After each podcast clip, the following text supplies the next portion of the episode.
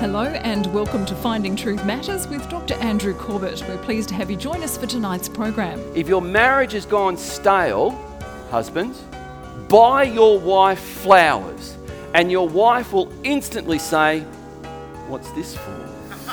If you move in church circles, you'll be familiar with the concept of worship. But if you had to explain it to someone, how would you go? Some might argue that we all worship something.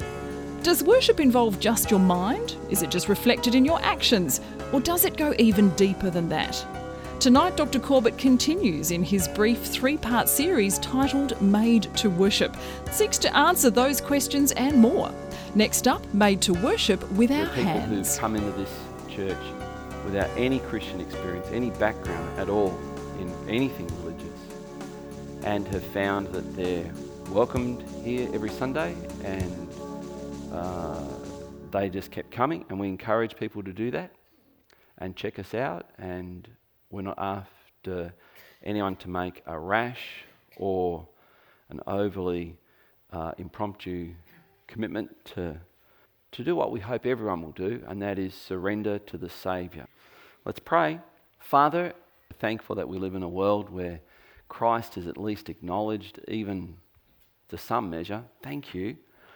And Lord Jesus, you came and you died as our substitute to pay the price for the penalty we could never bear. And now, Lord, you offer a great exchange your perfect rightness before God in exchange for our hopeless guilt and shame. And today, Lord, I pray that many will make that exchange. Jesus, thank you that you came and you said, It is better that I go so that I can send the Holy Spirit. And now we thank you that you have sent the Holy Spirit who is gifted, who has filled, who now leads and guides. And your word says he opens hearts and minds. And I pray, Holy Spirit, that you would do that. May words come out of my mouth that someone here today will know there is no way he could have known that. To your glory, I pray in Jesus' name. Amen. This is a worship series, and I'm going to suggest to you that we are created to worship, and it's based on an exchange Jesus had with a woman. And this woman was at a well, and she was someone who was not a Jew, and Jesus uh, tells the disciples, You go on ahead, and, and, and I'll just wait here. In the, in the heat of the day. Now, in that culture, no one came to a well to drink water in the heat of the day because it was just hot and uncomfortable. And so this woman was. This woman was coming out in the heat of the day to draw water. And that tells us a lot about how this woman was being treated by her society and her, her culture.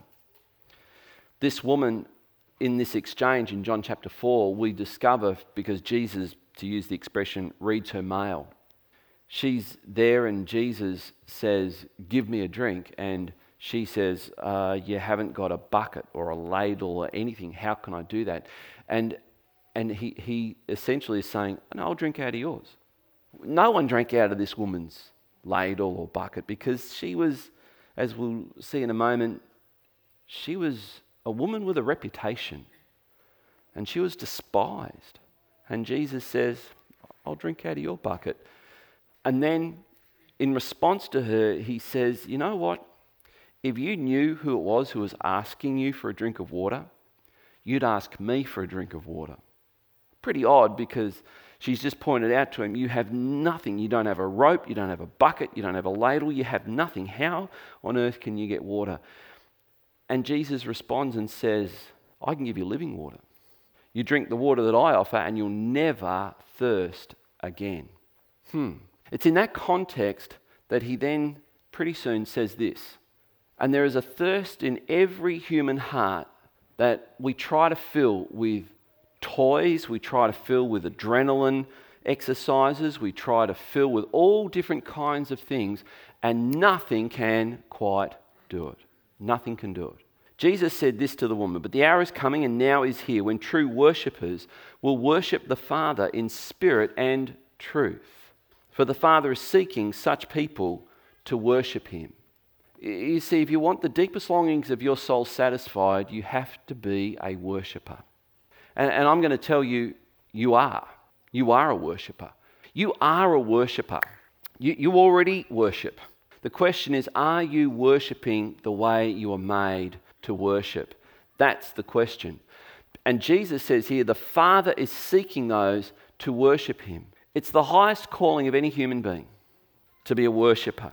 If you've ever thought of what you want put on your tombstone, I think there's a couple of things that I would be very happy, not that I'll have any say in it, eh, very happy to have on my tombstone. Andrew Corbett, man of God, worshipper of God. It's the highest calling any human being can have to worship God. Worship is an act of adoration. That song, I love that song that we, for some reason, we only sing at Christmas. Oh, come, let us adore him. Apparently, Christmas owns that song now. But really, it's a worship song of Christ. It's a song that reflects what worship is. Come and let us adore him. Do you know what it's like to adore someone or something? It's to be so fixed on that. It's, it's to behold them. It's to gaze at them. It's to be, to be just completely have them fill your vision. Worship is like that. It's an act of adoration and devotion. And that's a key word because devotion carries with it this sense of surrender. I'm devoted to, I'm surrendered to. In fact, as we'll see in a moment, God calls us to worship in a way that is reflected in how we treat others. In the old days, we used to take a couple through an aspect of the wedding vows. We used to have a couple repeat this um, with my body. I thee, anyone know the next word? Worship. I thee worship. And it could sound like idolatry, but it's actually bringing out that aspect of worship, which means I will adore you and I will surrender to you and I will be devoted to you and I will, my, with my body, I will do that. So worship involves something, and the highest form of worship, only God deserves that. Only God deserves that. So even in that ancient wedding vow, that, that part of the wedding vow, with my body, my body I thee worship, it wasn't in the sense of, of worshipping your spouse in the way that we worship God, because there is, there is a, surrender to God that only God deserves. And we are created for no higher purpose than to render that kind of worship to Him. Worship, in that sense, you can imagine being transfixed by another, by committing your life to be fully devoted to that person, by surrendering to that person. You know what that would do to your heart. And, and you're going to hear me make this point throughout this in a moment because there are some people who are utterly confused over feelings, how they feel. And what, what you're going to hear me say is this that, that decisions lead to actions, actions lead to feeling. And if you don't feel like you love God today, then you need to make a decision today that you're going to. If you have made a decision, yes, I follow Christ, I, I live for Christ, I've surrendered my life to Christ, then in Jesus' name, do something about it.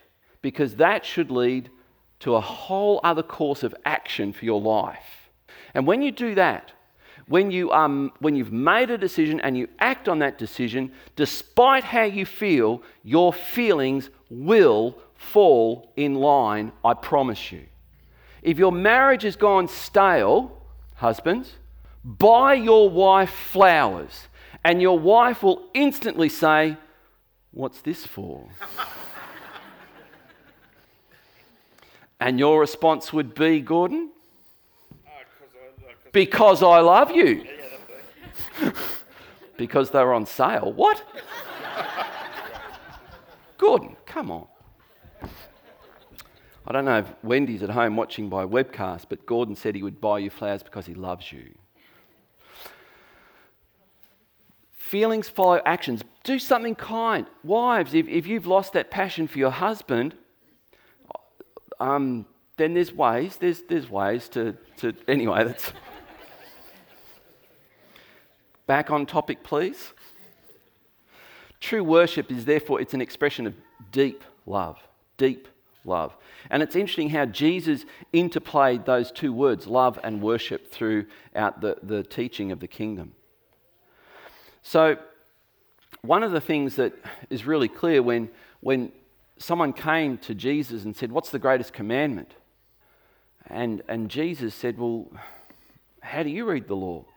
And he said, Remember, the lawyer said to him, uh, This is a lawyer in Old Testament law, said, um, To love the Lord your God with all your heart, mind, strength, and soul.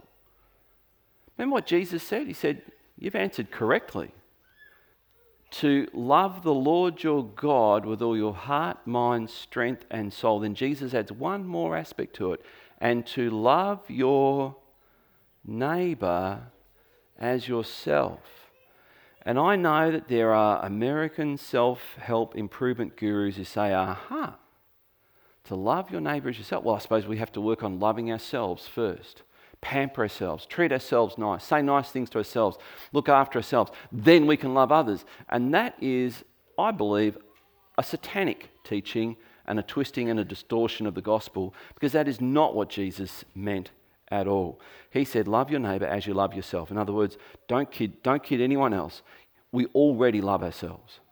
We already do it. Now start to treat others as if their highest good actually really matters to you. So love for God has some very tangible and practical outworking on how we treat each other. If you're given to being frustrated with people, you're going to have to, and you might want to write this down, get over it. Hallelujah. To be a worshiper of God, we, we are to love God. And if we are to love God, it will show in what we do. It will come out in what we do. So, therefore, this is the second part of the three part series. This is worshipping God indeed. Worshipping God indeed. I want to go to one of my favourite go to chapters in the Bible. It's Romans chapter 12. Uh, currently, our home groups are going through Romans chapter 12, verses 9 to 21, which is profound. But this is where it starts in Romans chapter 12. I appeal to you, therefore, brothers, by the mercies of God, to present your bodies as a living sacrifice. Please note that word, living sacrifice. Under the Old Testament, you present a sacrifice, it involves that sacrifice being killed. But here, the New Testament calls us to follow Christ by being not a dead sacrifice, but a living sacrifice, holy and acceptable to God, which is your spiritual worship. So we are called to worship God as living sacrifices uh, the, what does that mean? It means that, at least it means this, that, that as we worship God, as we, as we want to worship God, and we should together in the assembly on a Sunday worship and adore Him and sing our praises to Him as it commands in the Psalms, we should do that. But it also, it also means something Monday morning.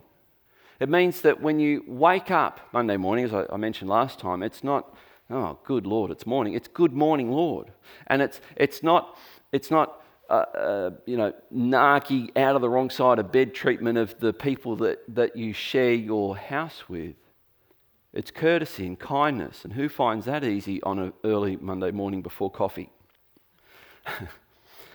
Our loving worship of God, if you think about it, being a living sacrifice means that we, we have to live out what it means to love others. Uh, we have to live out loving God by loving others, and that will mean that we will be put into uncomfortable situations, situations where it's difficult, situations where it hurts, situations where these people smell. Just put your hand up if you're sitting beside someone this morning who smells. Yes, I, I wondered. You both put your hand up. That's very interesting. This will be an interesting car ride home, won't it? It, it, it means that you'll be, you'll be serving people and working with people and trying to help people who have wacky ideas. Do we know anyone with wacky ideas? Only a few of us. Well, you, the rest of you just need to get out more. You'll find them, they're out there, there's plenty of them. This is what Jesus said in Matthew 25. It was really the last of his kingdom teaching. He, he sums up Matthew 24, which I believe is him talking about handing the kingdom over from the Jews to everybody. Where he says in that parable of the vineyard, And he concludes, What then will the master of the vineyard do to those people who didn't pay their due to him? And the Pharisee said, He will take the vineyard off them and give it to a people who will produce fruit. And it's a parable of how the new covenant will not just be for one nation, one people, it will be for all people. And, and then he follows this up in Matthew 25 where he talks about all people, all nations having been gathered to him. And while Matthew 24 is his coming in judgment on Jerusalem, Matthew 25 talks about his coming at the end of the age, his return at the end of the age to judge all people. And in the meantime, we read in the opening parable of Matthew 25 that the ten virgins, five foolish, five wise, and the five that were wise were the virgins who kept their lamps full of oil. And oil is a picture of the Holy Spirit. We today need the Holy Spirit. If you have not received the Holy Spirit, the baptism of the Holy Spirit, and experienced that breakthrough in prayer language of tongues and voice gifts and things like that, I just want to put salt in your mouth today and get you hungering and thirsting for it. Because in that period, in that parable, Jesus says it was the wise virgins who kept their oil in their lamps filled. We, knew, we, we need that as well. He goes on some of the last teaching he gave before he was crucified. When the Son of Man comes in his glory, which is different to the expression in Matthew 24, and all his angels with him, and they're not mentioned in Matthew 24. This is the end of the age return of Christ. Then he will sit on his glorious throne. Before him will be gathered all the nations. So this is different to Matthew 24, where it was just Jerusalem.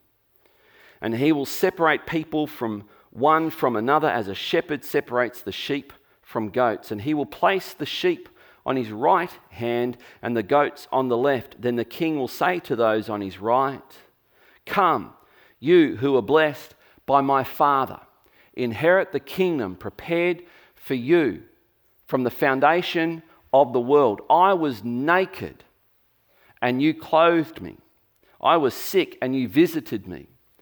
I was in prison and you came to me. Then the righteous will answer him, saying, Lord, when did we see you hungry and feed you, or thirsty and give you drink? And when did we see you a stranger and welcome you, or naked and clothe you? And when did we see you sick or in prison or visit you? And the king will answer them. And these are the worshippers. These are the sheep, not the goats. These are the sheep. The king will answer them Truly I say to you, as you did it to one of the least of these, my brothers, my brethren, you did it to me. The greatest commandment is to love God with all your heart, mind, strength, your last drop of energy.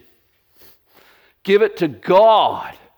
How? The lawyer was only half right. Jesus gave the therefore. The picture was complete when he said, Love your neighbor as yourself. Love God, love others. Love God by loving others. And that was the last teaching he gave before he went to the cross. True worshippers, true worshippers of God, will worship God by sacrificially serving others. Thank God for people who've gone off into foreign lands, different cultures, different foods, different customs, different practices. And they've gone to take the gospel and they've gone to share Christ with, with people that have never heard of Christ. They've laid down their life. They've gone to serve others sacrificially, but they're not the only ones. There are people here in this room, and you do it as well. There are, I reckon, I'm going to take a stab here. I reckon there are many school teachers who actually don't enjoy being a school teacher, but they're good at it. They're called to do it. And they do it because they are serving Christ. I reckon there are doctors in this room, and we've got a few doctors here, who some, there are some days I reckon you hate your job. I would. I'd hate it at the start of the day if I was a doctor. Ugh, blood, yeah. Nurse, tend to this person. That'd be my doctoring. So I have, I have a, I'm amazed at the compassion of doctors. But I reckon there are days when it's not fun for you. And I reckon there are some doctors here, if not all of them, who say, I'm not doing it for the money. I'm not doing it for whatever prestige anyone thinks I'm getting out of it. I'm doing this because I want to be an agent of Christ's healing. I'm doing this for Christ. I reckon there are people who are working jobs that aren't in those professions, and you get it. You get it. You get that you're worshipping Christ by serving others. I wonder if there's pastors who find pastoring difficult and yet they hang in there because they know they are serving Christ. I, I hope you, you, see that when we talk about worship, we are, we, are, we are at the start of the Christian journey. We, we are not aiming for this, this is where we start. Christianity starts in Romans 12:1. You've given your life to Christ, therefore this is what you do. You lay your life down as a living sacrifice. It completely engages the heart, how you feel. You, you guard your heart, it says in Proverbs. Guard your heart. It's easy for your heart to be swayed. It's easy for someone in a strained marriage to see someone else who pays them just a little bit of attention and for your heart to be swayed toward that person. Hearts are easily swayed. But when you love God with your heart, you guard your heart. You guard your heart, it says. You guard your mind. And you are sure to do. That's the action. That's the love the Lord your God with all your heart, mind, strength, and soul. And Jesus said, You've answered well. He repeated it back and he added, And to love your neighbour as yourself. I want you to see, therefore, that worshipping God is not, if, if you can think of your life as a pizza, I'm, I'm trying to conjure up friendly, warm, fuzzy sort of, ah, pizza. Is there anyone here who doesn't like pizza? Think of it as pavlova.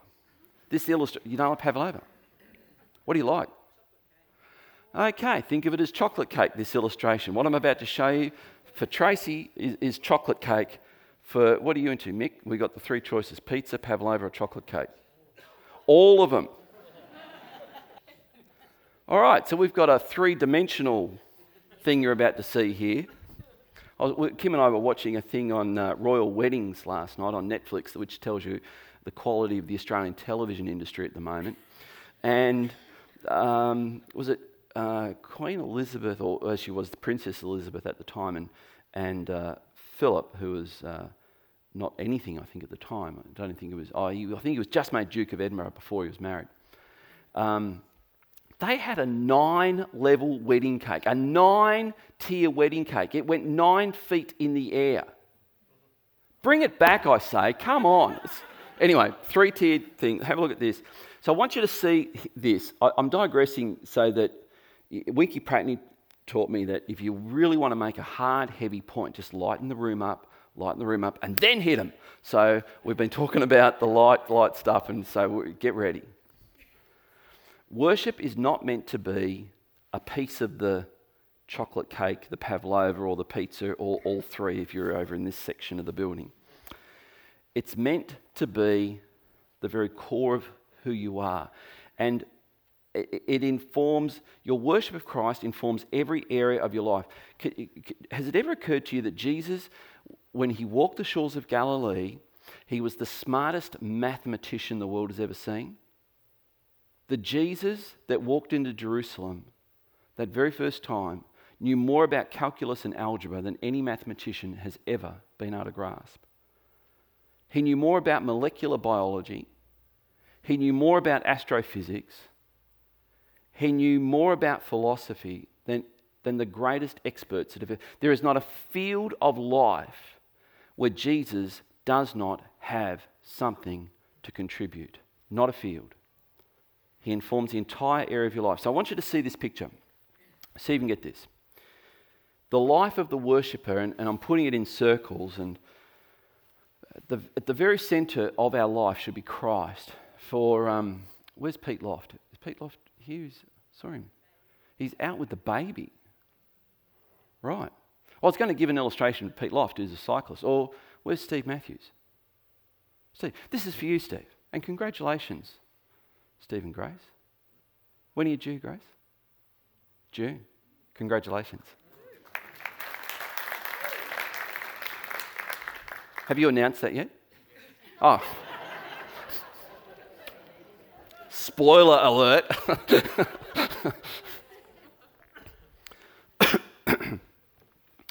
um, Stephen, this is a bicycle wheel for you. I saw the bike on the roof in the car park. I thought that is a serious cyclist. He drives his car around with his bike on the roof. That is pretty serious. So think of this as the hub. Think of this as the center, the core, and out of this, the life of the worshipper is, is encompassed. Everything in your life is about worship of Christ. See that? Worship of Christ. He's right in the middle. So, let, what, what, aspects of our life are there? Well, if we talk worship, you, you might immediately think religious expression, going to church. And guess what? Jesus has something to say about how we do church. Is that a revelation to anyone? Jesus is actually interested in you being in church on a Sunday. It says in Matthew 10 25, don't neglect. This is what Jesus says. Don't neglect, as my people, to come together. And I can imagine there are some people who would struggle to do that because they might be tired and somehow, somehow, somehow love the Lord your God with all your strength hasn't quite registered because even when, you, when, when you're tired and you want to sleep in, get out of bed, come to church. Hallelujah. And he, Jesus informs our work life as well. How you work is an expression of your worship. Jesus has something to say about that how you think, your education. Jesus has something to say about that. Does it matter that, that you live in a world where they say he didn't create anything, there, he doesn't even exist, and you, you're confused by that? Yeah, it actually matters. You need to understand Christ has something to say about every field, every field of education. He informs it. Um, I have more to say about that, but not now. How you use your leisure is an act of worship. You, you should enjoy life. You should. Um, you could do something sensible like play tennis. Great thing to do with your time. Or you could do something absolutely absurdly stupid like Jerry and dangle upside down off a 150 metre cliff in Portugal. Was it Jerry? Where were you? All over the world, really? Upside down is upside down. Jerry was showing me his fists one day, like not because he'd hit anyone, because he said sometimes, and you were telling me this, you got to put your hand in the crevice in the crevice until your hand swells so you can get a grip. You're a nut. Do you enjoy that, Jerry? Oh, the rock of my salvation.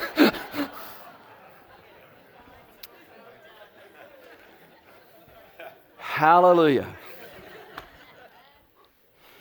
Hallelujah. My son has left me uh, or lent me his Triumph motorbike, so every day I go out in Triumph.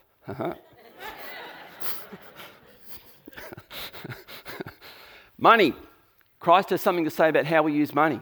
Lots of things you can do with money. And Christ has something to say about your sexuality. Marriage is his idea. Marriage is an expression of who he is. Marriage is the gift wrapping on the most amazing gift called sex.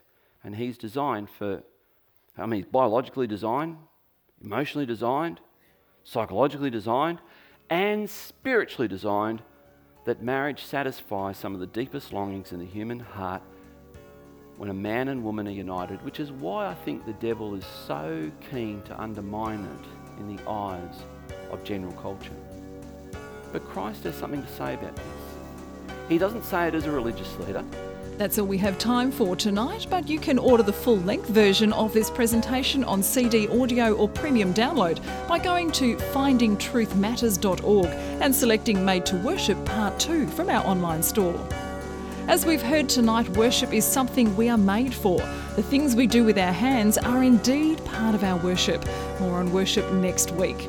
Dr. Corbett is pastor of Legana Christian Church and president of ICI Theological College Australia. We look forward to joining you again at the same time next week for another Finding Truth Matters.